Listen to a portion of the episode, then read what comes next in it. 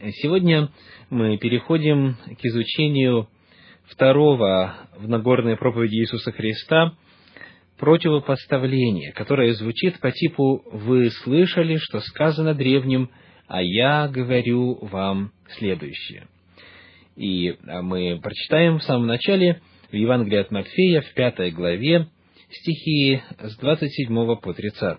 Матфея, пятая глава, стихи с 27 по 30. Вы слышали, что сказано древним «не прелюбодействуй». А я говорю вам, что всякий, кто смотрит на женщину с вожделением, уже прелюбодействовал с нею в сердце своем. Если же правый глаз твой соблазняет тебя, вырви его и брось от себя, ибо лучше для тебя, чтобы погиб один из членов твоих, а не все тело твое было вержено в гиену. И если правая твоя рука соблазняет тебя, отсеки ее и брось от себя. Ибо лучше для тебя, чтобы погиб один из членов твоих, а не все тело твое было ввержено в гиену. В этом противопоставлении, в этой антитезе Иисус Христос поднимает очень интересный и животрепещущий вопрос. Это один из самых часто обсуждаемых отрывков Нагорной проповеди. И это второй случай противопоставления. О чем идет речь здесь? В книге «Правила счастливой жизни» автор Елены Уайт есть следующая фраза. «Иудеи гордились своей нравственностью – и с отвращением смотрели на чувственность и распущенность язычников. Присутствие римских чиновников, осуществлявших в Палестине имперское правление, постоянно раздражало их, так как вместе с чужестранцами в страну проникали многочисленные языческие обычаи, похоть и разнузданность. Римские чиновники разгуливали по улицам Капернаума со своими нарядными любовницами – и нередко царившую над озером тишь нарушали разудалые голоса катающихся в прогулочных лодках, скользивших по спокойным водам. Народ надеялся услышать от Христа суровое осуждение такого рода людей. Но как были они поражены, когда услышали слова, разоблачающие зло их собственных сердец действительности, римляне в первом веке нашей эры были известны своей распущенностью, в особенности, что касается элиты, что касается императорского дворца, и иудеи с большим негодованием и презрением относились к такому поведению. Однако, как и в предыдущем случае с заповедью «не убивай», и здесь, в случае с заповедью Ветхого Завета «не прелюбодействуй», нормы были очень сильно упрощены, и все в основном сводилось только к запрету на фактическое совершение акта прелюбодеяния. В народе Божьем, в израильском народе, считалось, что если кто-то не совершил фактической измены, то заповеди Божьи он не нарушил. И поэтому Иисус Христос здесь пытается дать верное истолкование этой важной заповеди, которая называется часто краеугольным камнем счастья семейной жизни.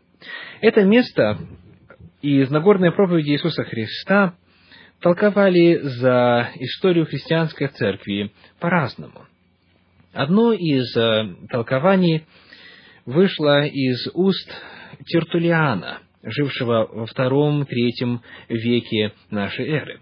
Он считал, что 29 или 28 стих фактически содержит в себе запрет на брак и семью – он говорит, «А я говорю вам, что всякий, кто смотрит на женщину с вожделением, уже прелюбодействовал с ней в сердце своем. Рассуждения Тертулиана были таковы. Он говорил, человек, мужчина, юноша, который женится на ком-то, женится на девушке, на женщине, он прежде этого должен посмотреть на нее с вожделением, с желанием, с влечением к ней.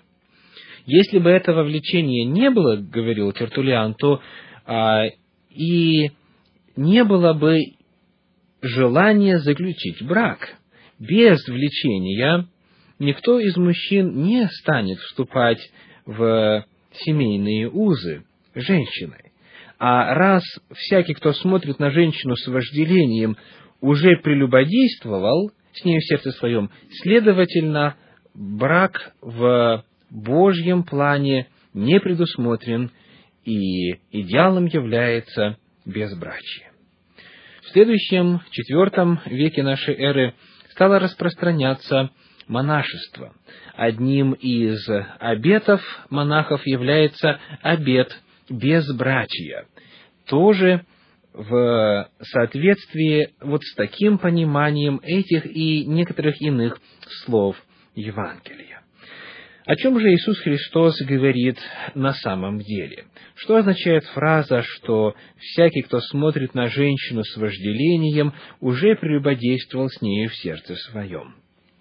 Ключевым словом в этом стихе, конечно же, является слово «вожделение». Что это такое? Обращаясь к первоисточнику, к оригиналу, к древнегреческому языку, на котором был написан Новый Завет, мы обнаруживаем, что здесь, где у нас в синодальном переводе звучит слово «вожделение», в греческом используется слово «эпитюмео», греческое слово «эпитюмео», и его значения таковы. Эпитюмео – это сильное желание – страсть, влечение, стремление к физической близости, похоть.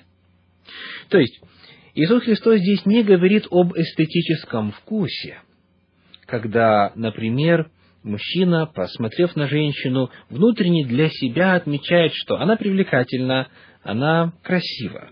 И речь здесь идет о желании вступить с нею в интимную близость. Речь идет о страсти, о влечении, о физическом влечении к женщине.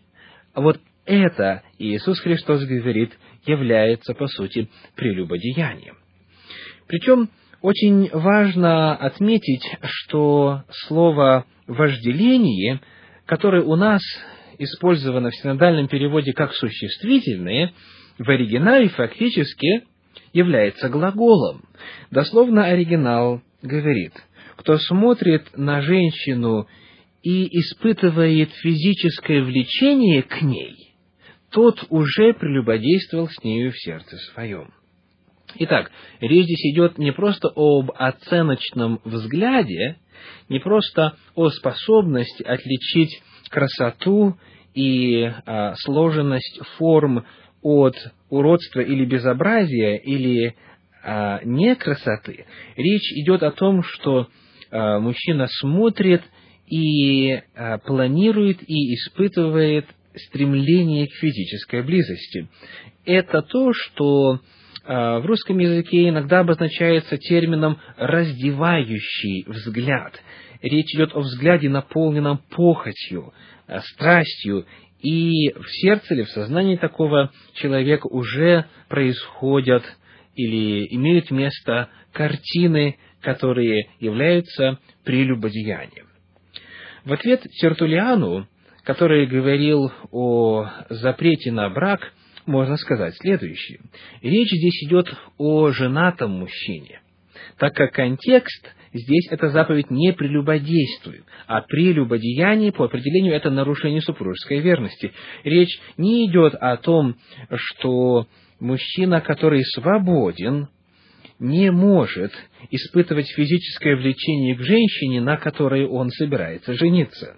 Это звучит как абсурд, потому что сам Господь еще в Ветхом Завете говорил неоднократно о богоданности физических взаимоотношений между мужчиной и женщиной и о Божьем божественном происхождении самой интимной близости и влечения людей противоположного пола в браке друг к другу.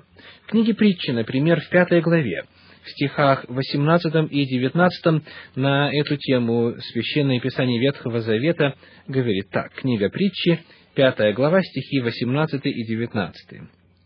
«Источник твой да будет благословен, и утешайся женою юности твоею, любезную ланию и прекрасную серною.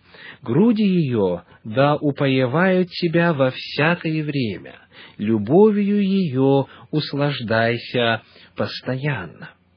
Ветхий Завет говорит об интимной близости и о влечении, как о естественном желании, которое было вложено Творцом еще при творении, когда Он, сотворив Адама и Еву, как повествует первая глава Торы, первая глава книги Бытие, сказал «плодитесь и размножайтесь».